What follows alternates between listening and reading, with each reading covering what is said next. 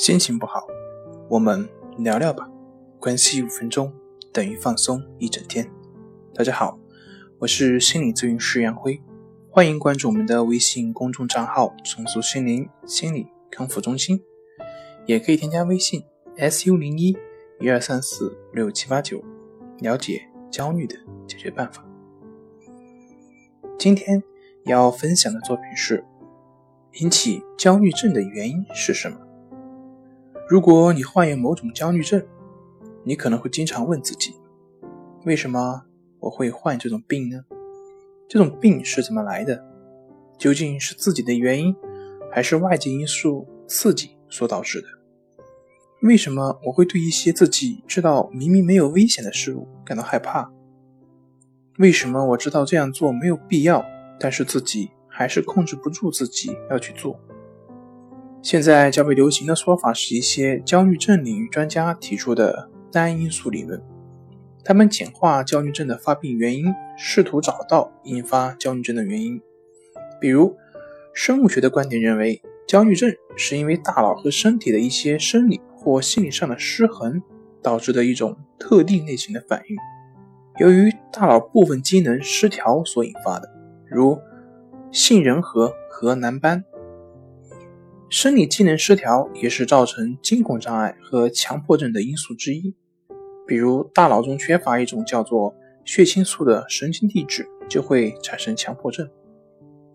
知道了解这些问题，也许对于我们研究这些病症是有意义的。但是有一个核心的问题，那就是身体原有的生理机能是怎么被打破的？如果这个问题没有得到解决，而一味的只是去补充其所流失的。就像往一个漏水的器皿里面去倒水，什么时候可以填满呢？那与之相对的，就是在心理学有一个观点假设，认为是原生家庭，即父母在养育过程中对你忽视、虐待，甚至是抛弃，致使你的内心深处没有安全感，从而造成你的成年后对外界的敏感，经常无端的感到恐惧、焦虑，从而导致了相关的问题。是的，家庭问题对一个个体来说影响是巨大的，但是把家庭问题上升为唯一的原因，这样就存在一些问题了。因为我们可以看到，不是所有家庭不和谐的孩子存在问题，也不是所有和睦的家庭长大的孩子都很健康。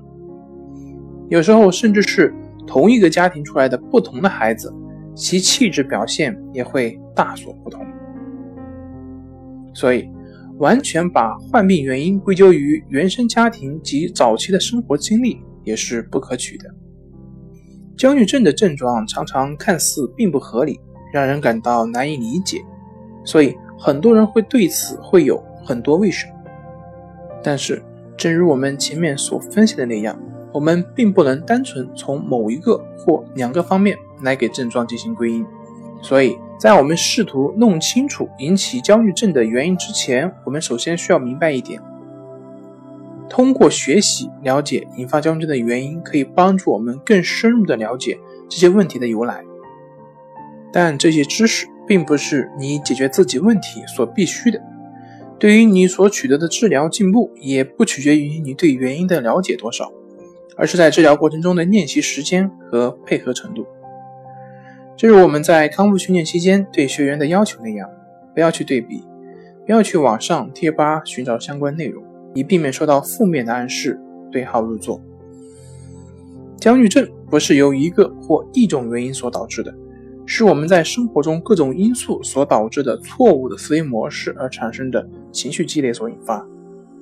关系法是通过观察呼吸的方式建立情绪的自我平衡，是内心的进化过程。我们可以通过。关系的方式来彻底摆脱焦虑症的困扰。